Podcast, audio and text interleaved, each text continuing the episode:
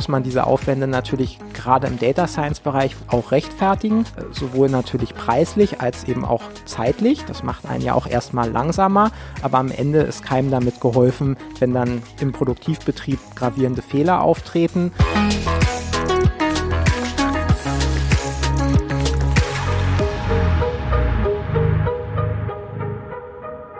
Herzlich willkommen zu In Numbers We Trust, dem Data Science Podcast. Wir sind INWT und setzen Data Science Projekte um von der ersten Idee bis zum fertigen Produkt und in diesem Podcast sprechen wir darüber.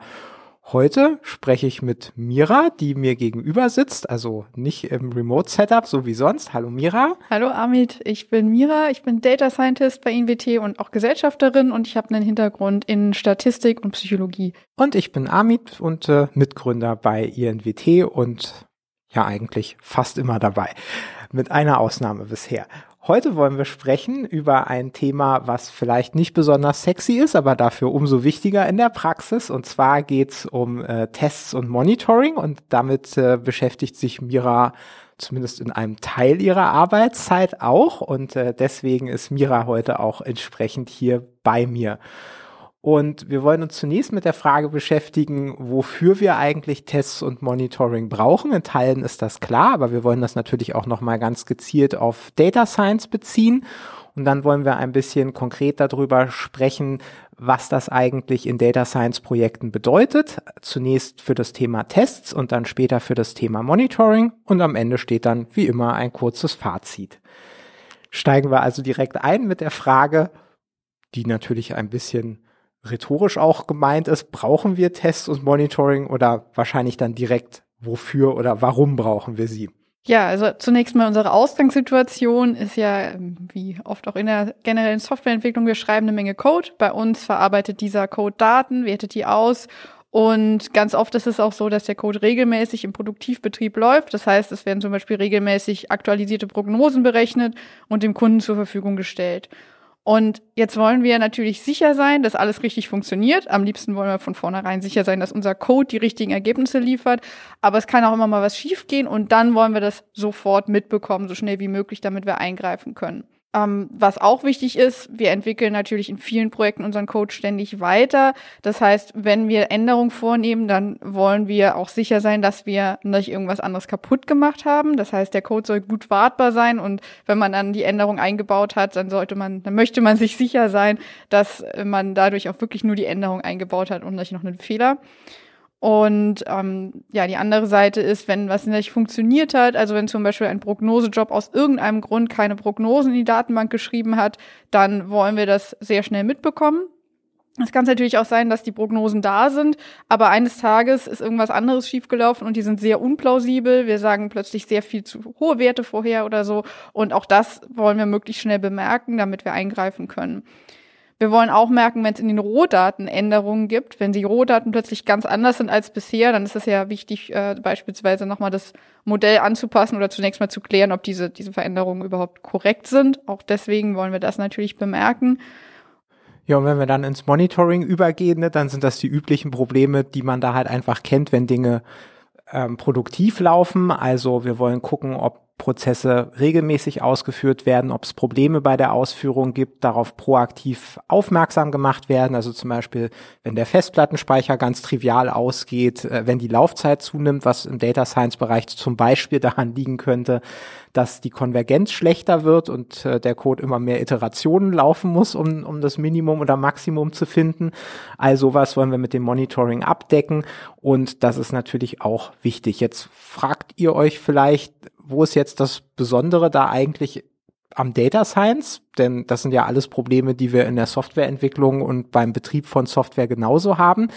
Und unser Eindruck ist an der Stelle, dass wir die besondere Situation im Data Science Bereich haben, dass der Input, die Daten hier nochmal volatil sind. Also es gibt natürlich Softwareprojekte, wo das alles relativ deterministisch ist. Ähm, es gibt so Inputfelder, wo die Nutzerinnen und Nutzer feste Werte eingeben können und entsprechend ist auch das ganze Testthema irgendwie sehr deterministisch. Man kann so bestimmte Arten von Input äh, einfüttern und schaut einfach, was kommt raus und kann sehr genau messen, verhält sich der Code oder die Komponenten so, wie sie sollen.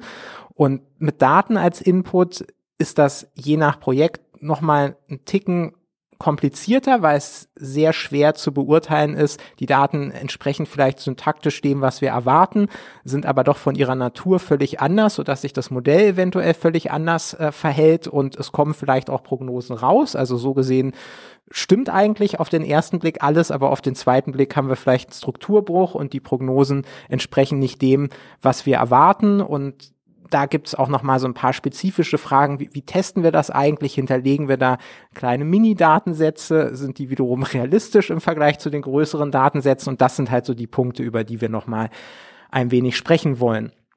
Und wenn euch Teile davon dann vielleicht bekannt vorkommen, dann könnte das daran liegen, dass ihr möglicherweise die Folge 13 schon mal gehört habt. Da haben wir über Datenqualität gesprochen und Verzeihung, da wird es ein paar Überschneidungen zum heutigen Thema geben.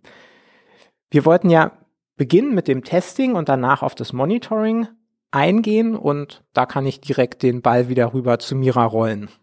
Ja, zum Testing ähm, möchte ich zunächst mal ein paar einleitende Worte sagen und ein paar Ansätze und Best Practices erläutern. Also zunächst mal Testing ist wirklich, also mit dem Testing ist als, als Fachbegriff gemeint, dass man wirklich Tests im Code schreibt. Also es geht hier darum, dass wir Code haben und wir schreiben Tests dafür, die diesen Code überprüfen. Man kann natürlich auch manuell ähm, Dinge testen. Also wenn man Code entwickelt, dann gibt man vielleicht mal irgendwas in die Funktion rein und guckt so ein bisschen, ob dann das Richtige rauskommt oder erstmal, ob die überhaupt läuft. Ähm, das ist oft ein erster Schritt, aber hier geht es einen Schritt weiter, nämlich dass man das in irgendeiner Art und Weise in eine feste Struktur bringt. Und da gibt's ganz verschiedene Ansätze.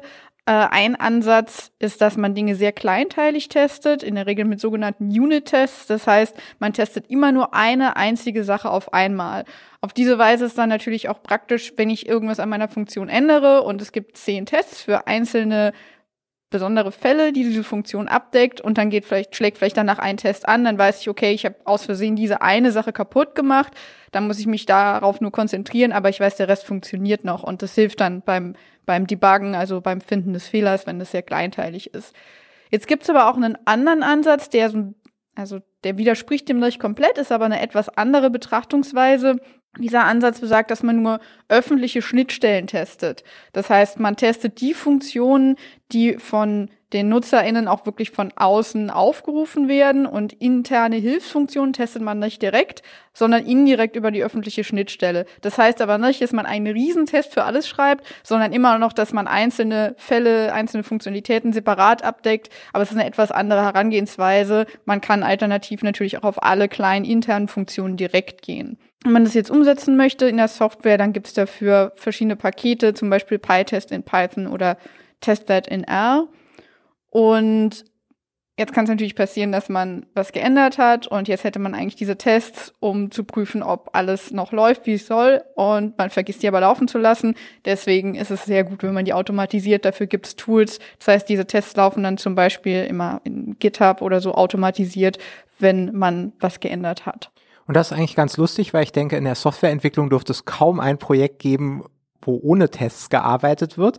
Im Data Science Bereich ist das zwar auch schon längere Zeit Best Practice, ich glaube aber, dass es da noch relativ viele Projekte gibt, wo nicht mit solchen Tests gearbeitet wird und äh, das ist ziemlich spannend eigentlich, sich auch als Data Science äh, Scientist mal mit diesen entsprechenden Paketen, die Mira genannt hat, also PyTest zum Beispiel oder TestThat in R auseinanderzusetzen und Leute, die sich so eher oberflächlich mit den beiden Sprachen auseinandergesetzt haben, kritisieren eben auch oft, wenn sie so aus der Software-Development-Welt kommen, dass es halt einfach gar nicht üblich ist, in dem Bereich mit Tests zu arbeiten und das liegt aber, wenn, an den Menschen. Also die Voraussetzungen sind da und man kann das also genauso umsetzen in Data Science Projekten mit Python oder R, wie eben auch in anderen Softwareprojekten. Ja, richtig. Und der Sprung ist oft gar nicht so groß, weil man ja beim Entwickeln schon irgendwie rumtestet oder schon seine typischen Fälle hat, die man dann eigentlich nur noch in Tests überführen muss, sodass das Ganze einen formalen Rahmen bekommt. Jetzt hattest du ja gesagt, es gibt verschiedene Ansätze und das klang ja äh, so ein bisschen nach, ist es ein Entweder-Oder? Ist es das oder würden wir das zum Beispiel auch häufiger kombinieren, dass wir sagen, wir haben sowohl Unit-Tests als eben auch äh, Tests für die Schnittstellen und eben End-to-End-Tests. Ja, das schließt sich nicht aus. Das ist zum Teil Geschmackssache, zum Teil kommt es auch aufs Projekt an. Ähm, das heißt, ja, da muss man sich vielleicht auch im Team drauf einigen, damit man da gut zusammenarbeiten kann. Also da, das ist, äh, da gibt's kein richtig oder falsch. Und für Perfektionistinnen ist es ja so, dass äh, Testen auf jeden Fall was Schönes ist, weil es ja da auch äh, die Codeabdeckung äh, gibt. Und das ist natürlich nichts Schöneres, als da einen sehr hohen Wert zu sehen und zu sehen, äh, wie das dann auf grün springt, wenn man tatsächlich 80 oder 90 Prozent oder mehr des Codes mit Tests abdeckt. Gleichwohl merkt man aber eben auch, dass es kein Selbstläufer. Das kostet ganz schön viel Zeit, diese Tests zu schreiben und vor allen Dingen auch äh, sie zu warten. Also es ist ja nicht damit getan, sie zu schreiben. Wenn man den Code selbst dann weiterentwickelt, müssen oft die Tests dann eben auch nochmal angepasst werden. Und als ich das das erste Mal eingesetzt habe, ist mir so aufgefallen, dass man erheblich langsamer wird, wenn man das ordentlich macht. Und das ist ja dann natürlich schnell auch der Bezug zu den Aufwänden und äh, gerade in nicht internen Projekten, also Projekten, wo man einen, einen externen Kunden, eine Kundin hat, muss man das ja entsprechend auch einpreisen und diese Aufwände vermitteln. Ja, grundsätzlich ist natürlich, wie du Amit ja schon gesagt hast, Testen ein fester Bestandteil der Softwareentwicklung. Aber je nachdem, wie das Projekt dann konkret aussieht, ist es für KundInnen manchmal schwer nachvollziehbar oder auch, man fragt sich auch selbst, muss ich jetzt noch Tests schreiben? Und ja, es kommt eben immer drauf an. Wenn man eine einmalige Analyse macht, zum Beispiel einmal ein Modell rechnet mit festen Daten, dann sind Tests natürlich nicht so wichtig, wie wenn man Code entwickelt, der produktiv genutzt wird und der auch immer wieder auf neue Daten angewendet werden soll. Und wenn man eine komplexe Codebasis hat und diesen Code produktiv nutzt, dann kostet das Testen natürlich erstmal mehr Zeit, weil man die Tests schreiben muss.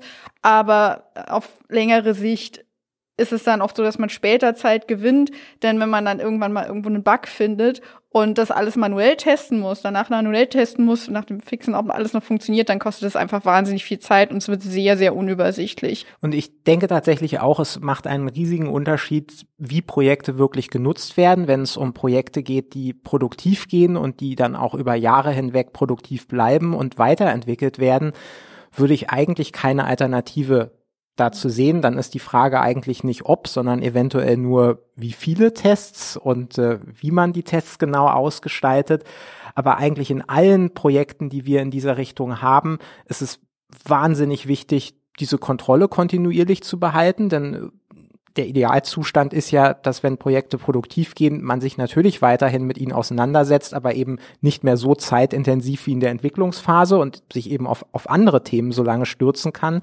Und da sind die Tests halt einfach wahnsinnig wichtig, um die Weiterentwicklung gewährleisten zu können, denn das sieht man immer wieder, wenn man dann mal nach anderthalb Jahren was am Code anfasst, dann schlagen oft Tests an und das sind halt, glaube ich, häufig Dinge, die man dann einfach nicht mehr auf dem Schirm hat, wo man noch an anderer Stelle Anpassungen vornehmen muss. Und ohne die Tests, glaube ich, wäre das viel aufwendiger, diese Fehler, die dann sich da einschleichen, zu bemerken. Und die Tests sind halt sehr, sehr hilfreich an dieser Stelle, gerade wenn eben Projekte länger im Betrieb sind, die so aus vielen Komponenten bestehen, die man irgendwie zusammenhalten muss. Und es ist ja auch gerade unbedingt zu vermeiden, dass es zu einer Situation kommt, dass der Kunde vielleicht irgendwo einen Bug findet, man repariert das und zwei Tage später ist ein neuer Bug drin, weil man keine Tests hatte und dabei was anderes kaputt gemacht hat. Kann natürlich immer mal passieren, aber die Wahrscheinlichkeit, ich bin ja Statistikerin, die Wahrscheinlichkeit sinkt enorm, wenn man die, den Code gut getestet hat.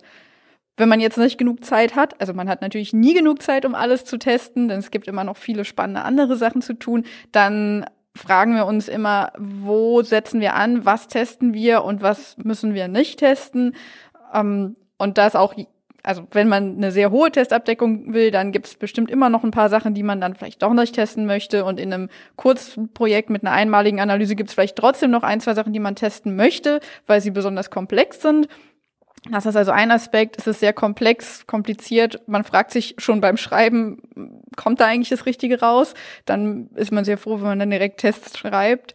Oder man hat vielleicht sehr kritische zentrale Stellen. Wenn da was schief läuft, dann wäre es äh, fatal. Deswegen testet man die. Oder was man auch machen kann, ist, dass man mal das große Ganze testet. Also sowas wie, läuft der Code überhaupt durch?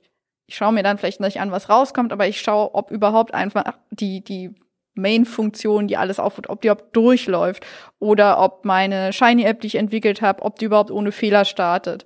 Dann, ähm, das sind nämlich auch Dinge, wenn man die übersieht, ist natürlich auch äh, echt peinlich. Kommen wir vielleicht dann noch mal so ein bisschen zu den Besonderheiten im Data Science Bereich, also wenn wir uns mal von dem Software Development so ein bisschen entfernen, was ist die Besonderheit, wenn wir Tests mit Daten schreiben wollen?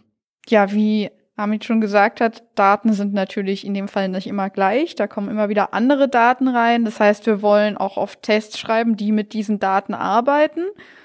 Und dann ist es oft Best Practice, dass man Beispieldaten ablegt. Wir nehmen mal an, die echten Daten, die liegen in der Datenbank. Wenn ich jetzt aber meinen inhaltlichen Test auf die Datenbank gehen lasse, ähm, dann wird der vielleicht fehlschlagen, weil sich in der Datenbank was geändert hat, wovon ich dachte, dass es sich bestimmt niemals ändern wird. Und ich will ja nicht gucken, ob in der Datenbank sich was ändert. Ich will gucken, ob meine Funktion die richtigen Berechnungen anstellt. Das heißt, in dem Fall sollte man Beispieldaten ablegen. Umgekehrt, wenn ich testen will, ob meine Funktion mit dem mit der Struktur der Datenbank klarkommt, dann muss ich natürlich auf die Datenbank gehen. Dann würde ich aber in diesem Test nicht schauen, ob der Inhalt passt, sondern nur, ob das durchläuft, ob die Daten von der Datenbank zurückkommen oder ähnliches.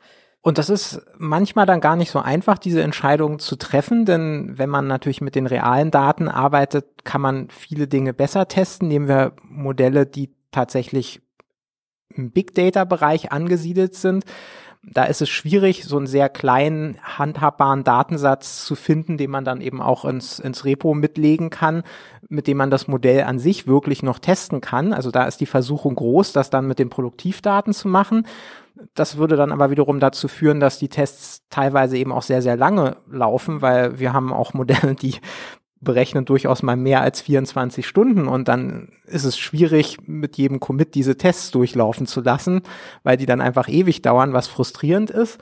Und auf der anderen Seite dann eben auch das Problem, ja, plötzlich hat sich an den Daten was geändert, äh, am Code aber nicht und die Tests, die vor drei Wochen noch durchliefen, laufen auf einmal nicht mehr durch und dann rauszufinden, woran es liegt, ist auch nicht so einfach. Also da muss man schon ein bisschen überlegen, Vor- und Nachteile jeweils abwägen. Und ich denke, unsere Erfahrung ist hier, wenn es möglich ist, tatsächlich eher mit, mit, mit statischen Datensätzen zu arbeiten, was natürlich auch heißt, was ja sehr oft vorkommt, Feature Engineering, irgendwas ändert sich, äh, man, man baut neue Sachen ein, heißt an der Stelle dann eben auch, dass der statische Datensatz entsprechend erweitert werden muss und da sind wir dann wieder beim Thema Aufwand. Also ähm, macht definitiv Sinn, macht aber auch definitiv zusätzliche Arbeit und gegebenenfalls muss man dann gucken, zu welchem Punkt man solche Tests umsetzt. Eventuell ist man da noch dynamischer in der, der Entwicklung am Anfang unterwegs und schaltet solche Tests dann quasi erst live, wenn dann auch das Modell live gegangen ist und vielleicht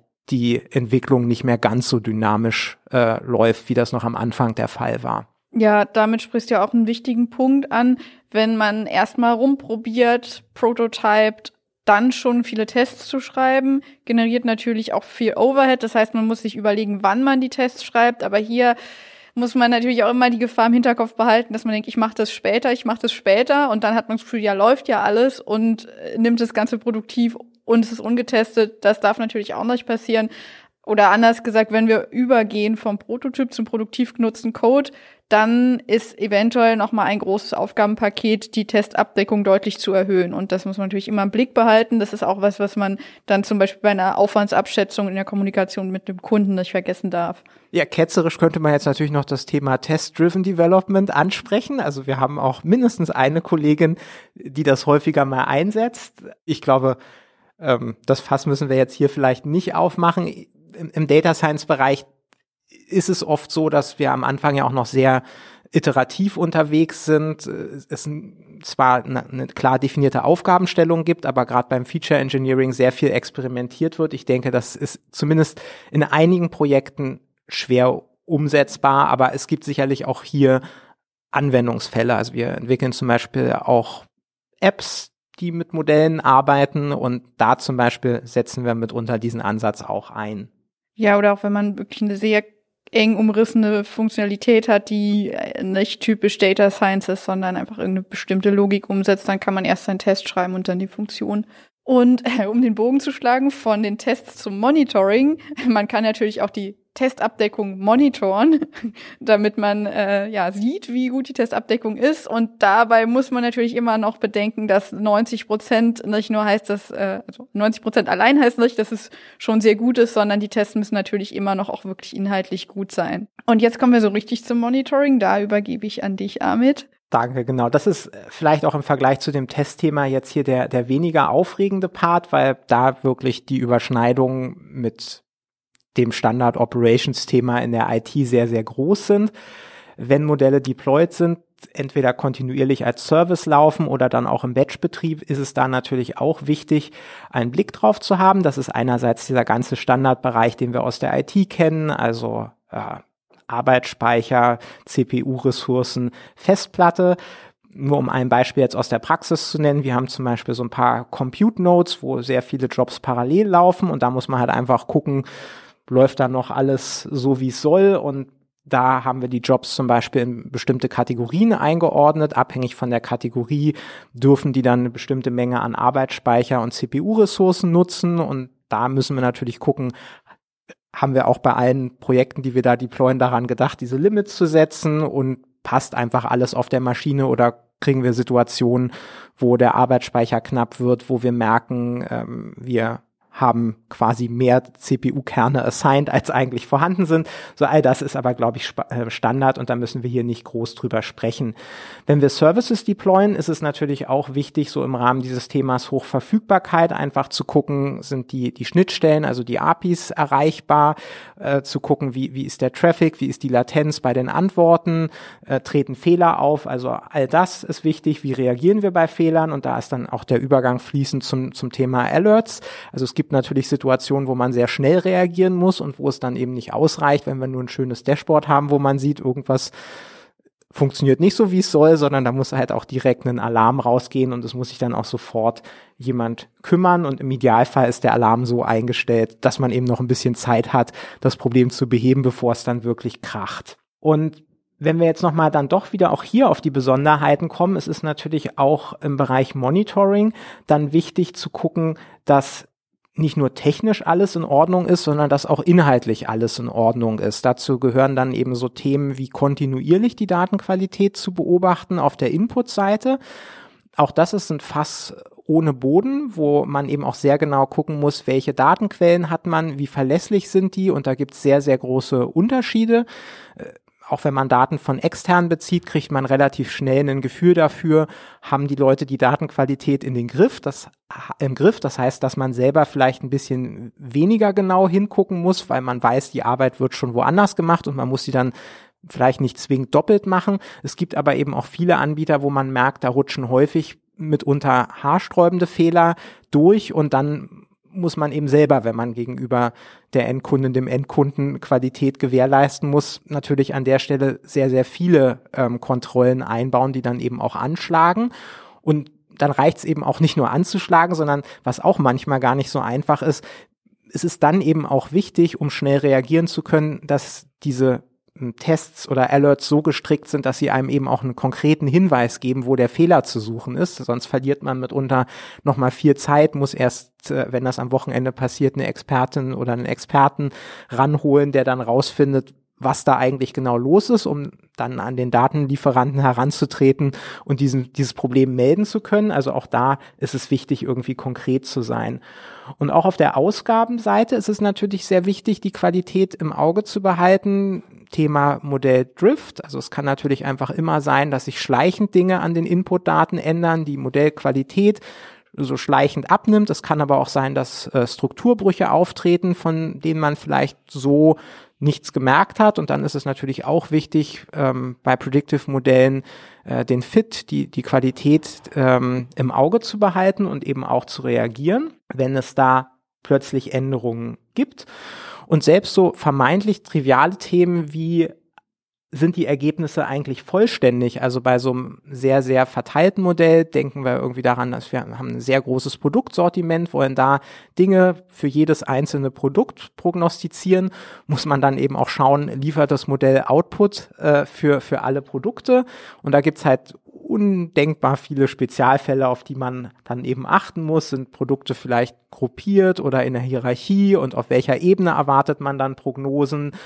Und manchmal gibt es irgendwelche Öffnungszeiten von, von Einheiten und, und wenn die geschlossen sind, kommen da keine Daten rein, sollen auch keine Prognosen rausgehen. Wenn, wenn doch, ist es komisch. Ähm, also all das äh, muss man abfangen und das ist schon ganz schön aufwendig. Und es ist auch teilweise gar nicht so leicht zu gucken, wie geht man mit der Plausibilität um und wo ist halt der Punkt, wo man sagt, es reicht jetzt, wenn wir einen Alarm ausgeben und die nächste Eskalationsstufe wäre ja zum Beispiel bei Predictive-Modellen die Pipeline zu stoppen, wenn man merkt, irgendwas stimmt nicht. Also das heißt, das macht insbesondere Sinn, wenn automatisch irgendwelche Aktionen basierend auf den Predictions getriggert werden und wenn man den Eindruck hat, dass die Qualität nicht stimmt, irgendwas komisch ist, muss man dann halt eben auch die Entscheidung treffen, läuft die Pipeline eigentlich weiter mit der Gefahr, dass irgendwelche falschen Entscheidungen getroffen werden oder hält man sie an?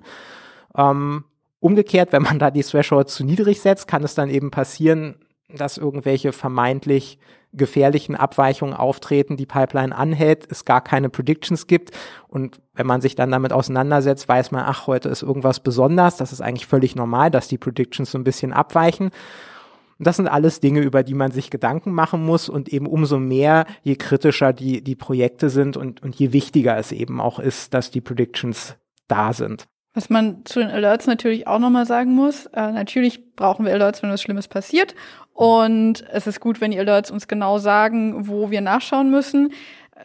Problematisch wird es aber auch, wenn zu viele Alerts rausgehen, wenn die zu sensitiv sind und man sich vielleicht auch nicht darum kümmert und sich denkt, naja gut, das ist ja nur wieder dieser Alert, da ist ja eigentlich gar nichts und das ist dann der Klassiker, wie wenn im Mietshaus ständig irgendwo ein Rauchmelder piept, obwohl nichts ist und eines Tages brennt dann wirklich beim Nachbarn, aber niemand ruft die Feuerwehr, weil man denkt, es ist nur wieder ein Fehlalarm. Ja, und das ist ganz klar nicht, wenn sich so ein Wochenende anbahnt, wo man schon Freitagabend irgendwie 100 äh, Alerts in der Mailbox hat und irgendwie weiß, ja, ach gut, das liegt daran, dass da irgendwas noch nicht angepasst wurde, dann ist die Gefahr groß, dass man Samstag und Sonntag gar nicht mehr genau hinguckt und da muss man schon wirklich aufpassen. Also da gilt tatsächlich im Zweifel lieber ein paar weniger Alarme, aber dafür wirklich gucken, dass, dass die gepflegt sind und irgendwie auch Ressourcen bereithalten, um dann auch anpassen zu können, wenn man merkt, irgendwas hat sich geändert und also schnell entgegenzuwirken, wenn zu viele Nachrichten kommen und wir eben auch zu viele False Positives haben. Sonst bringt das Ganze am Ende nichts. Und was eben auch noch wichtig ist in Bezug auf äh, Jetzt haben wir über Alerts ein bisschen gelästert. Äh, das gleiche ist auch, denke ich, bei Dashboards äh, angebracht. Dashboards sehen ja oft sehr hübsch aus und IT-affine Menschen lieben es immer, sich äh, von Dashboards äh, oder mit Dashboards zu umgeben. Es gibt ja diese tollen Operations-Räume, wo, wo ganz viele Dashboards hängen und, und ich liebe das auch, äh, das so zu sehen. Aber am Ende ist es dann doch so, so ein Dashboard hilft eigentlich nur, wenn jemand auch drauf guckt ähm, und es nicht nur schön aussieht, sondern es auch noch eine inhaltliche Aussage hat. Und da ist es dann eben doch wichtig, auch bei den Dashboards zu hinterfragen, was ist eigentlich der Use Case dafür und ein Dashboard, was man nur anguckt, was aber eigentlich keine Aktion triggert, das äh, das hilft am Ende wenig. Also wir hatten mal einen ganz spannenden Vortrag gehört, wo es um so eine Echtzeitinfrastruktur ging, die technisch super beeindruckend war. Und da ging es äh, bei einem Mobilitätsdienstleister darum, äh, anzuzeigen, wenn auf ähm, Umschlagplätzen bestimmte Einrichtungen ausfallen. Das wurde da in Echtzeit reported. Und dann hat am Ende tatsächlich jemand die ja durchaus nicht ganz unberechtigte Frage in diesem Webinar gestellt, wo denn eigentlich der der Business-Nutzen liegt. Und diese Antwort, die ist tatsächlich, äh, die kam nicht. Und, und da war tatsächlich das Problem, dass das nicht zu Ende gedacht wurde. Es ist natürlich schön, auf Fehler, also Fehler auf einem Dashboard in Echtzeit sehen zu können, aber eigentlich ist der, der Use Case damit nicht beendet. Man muss dann eben auch noch weiterdenken, was ist eigentlich das Ziel? Also und wie gelingt es dann auch, diese Fehler irgendwie schneller zu beheben oder die kritischen Fehler schneller zu sehen und die zu priorisieren? Dieser Teil ist eben auch wichtig, wenn man über eine Monitoring-Strategie nachdenkt und insbesondere eben auch über Dashboards. Als Alternative zu Dashboards hat man möglicherweise auch Reports, die per E-Mail rausgehen. Der Trend geht inzwischen eher zu Dashboards, würde ich sagen, zumindest bei uns. Aber es kommt halt drauf an. Also eine E-Mail triggert vielleicht eher nochmal, dass man da auch wirklich draufschaut und sich das anschaut. Da ja, muss man sich einfach überlegen, was besser passt, was man machen möchte oder vielleicht auch mit dem Kunden absprechen, was für ihn besser passt.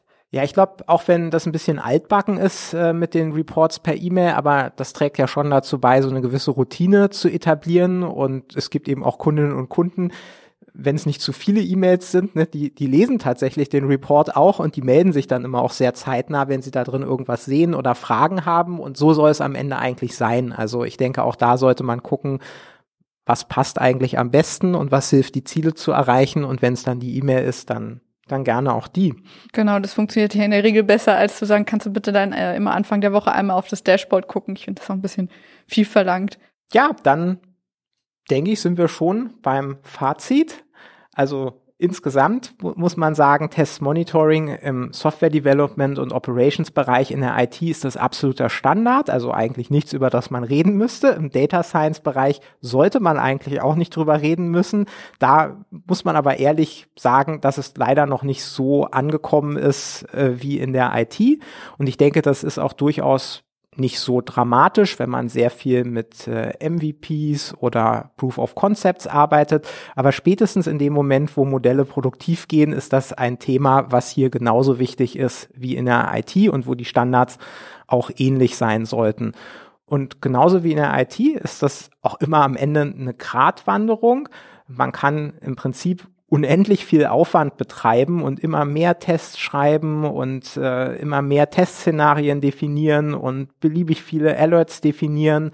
Und das Witzige daran ist, dass es eigentlich aber oft gar nicht viel mehr hilft, sondern irgendwann ist tatsächlich der Punkt, wo es ins Negative umschlägt, wo das Projekt dadurch träge wird, weil man bei jeder Änderung am Code dann eben auch 20 Tests und noch dazu ein paar Protokolle anpassen muss. Und dann hat irgendwann auch eigentlich keiner mehr Lust. Und noch viel schlimmer ist dann der von Mira angesprochene Gewö ähm, Gewöhnungseffekt. Man hat dann natürlich, je mehr Tests und Alarme man hat, auch zwingend irgendwie mehr False Positives und dann gehen eben die, die wichtigen Dinge auch häufig in diesen False Positives einfach unter und damit ist dann auch keinem mehr geholfen. Genauso schlimm ist das andere Extrem, wenn wir eigentlich zu wenig oder im Extremfall sogar gar nichts in diesem Bereich machen, dann ist es eigentlich nur eine Frage der Zeit, wenn Projekte produktiv gehen, bis es den großen Knall gibt. Und wie so oft die Herausforderung ist einfach die goldene Mitte zu finden und wo die ist, das hängt halt immer vom Projekt ab. Wie kritisch ist das Projekt? Wie gut ist die Datenqualität? Ähm, das sind alles Faktoren, die da einfließen. Bisschen Erfahrung braucht es dann am Ende auch. Und was natürlich auch wichtig ist, ist irgendwie der kommunikative Aspekt, besonders in so einer ähm, Auftraggeberin-Dienstleisterin-Beziehung. Da muss man diese Aufwände natürlich gerade im Data Science-Bereich, wo es vielleicht noch nicht immer so Standard ist, auch rechtfertigen, äh, sowohl natürlich preislich als eben auch zeitlich. Das macht einen ja auch erstmal langsamer, aber am Ende ist keinem damit geholfen, wenn dann im Produktivbetrieb gravierende Fehler auftreten und da knallt's meistens und da wird dann natürlich auch genau geguckt, hätte man das vermeiden können, wer ist dafür verantwortlich. Und äh, das ist dann mindestens genauso ungemütlich wie lieber vorab, äh, das zu erklären und zu verargumentieren. Und was natürlich leider auch klar sein muss, äh, hundertprozentige Sicherheit gibt's nie. Also selbst wenn wir hinreichend viel Zeit investieren, um, um Tests zu schreiben, um Monitoring zu implementieren, um Alerts zu definieren, heißt das, dass wir eben in der Regel, wenn wir es gut machen, das Risiko, dass in Produktion irgendwas schief geht, massiv senken können oder dass wir zumindest erreichen, dass wenn irgendwas schief geht, wir es im Idealfall kurz vorher äh, oder zumindest sehr zeitnah mitkriegen und dann schnell was tun können, also den Schaden irgendwie noch minimieren. Aber es ist eben nicht die hundertprozentige Garantie dafür, dass keine Fehler auftreten. Es treten viel, viel weniger Fehler auf. Das merkt man definitiv, wenn man Projekte miteinander vergleicht. Aber das muss eben auch klar sein. Und das ist aber, glaube ich, auch vielen Leuten klar, die aus dem Software Development kommen. Da ist es ja genauso. Da kennen wir ja auch die Bugs, die uns alltäglich begegnen.